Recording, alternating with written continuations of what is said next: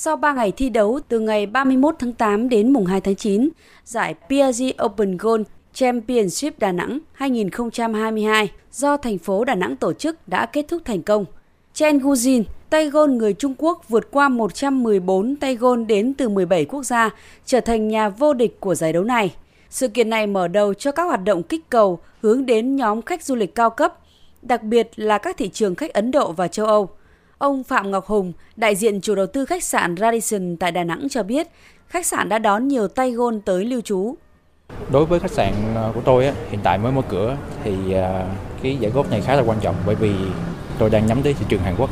Khi họ về mình làm việc với họ thì mình sẽ có cơ hội để mình quảng bá cái tên tuổi của khách sạn. Theo đánh giá của các chuyên gia, thông qua các giải đấu trong khuôn khổ lễ hội Gôn Đà Nẵng 2022 mở ra nhiều cơ hội kết nối giữa Gôn Việt Nam và Gôn thế giới. Thành phố Đà Nẵng đầu tư phát triển du lịch Gôn cũng như ngành công nghiệp Gôn, góp phần đưa thành phố biển xinh đẹp này trở thành điểm đến du lịch Gôn hấp dẫn. Ông Nguyễn Đức Quỳnh, Chủ tịch Hiệp hội Khách sạn Đà Nẵng cho biết, hiện nay sự phát triển của bộ môn Gôn ở Việt Nam nói chung và Đà Nẵng nói riêng đang hội nhập với các quốc gia khác – sự kiện lễ hội du lịch Gold là cú hích để ngành du lịch địa phương khai thác nhóm khách hàng cao cấp, trải nghiệm các sản phẩm du lịch hạng sang, đặc biệt là dòng khách đến từ Ấn Độ và châu Âu.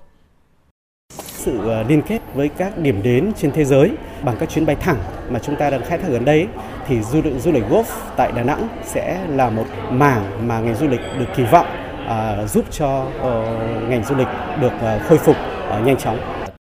lượng khách đến Đà Nẵng đang tăng, các thị trường khách Ấn Độ, Hàn Quốc đã tăng chuyến bay sau khi các nước này dỡ bỏ các điều kiện về xét nghiệm. Du lịch gôn hay du lịch chất lượng cao là những dịch vụ giải trí cao cấp được Đà Nẵng mở rộng, đáp ứng nhu cầu đối với nhóm khách hàng hạng sang, đẳng cấp. Sắp tới đây, thành phố Đà Nẵng khai thác loại hình du lịch cưới tại các khu nghỉ dưỡng ven biển, phục vụ những nhóm khách hàng có tiềm lực về tài chính.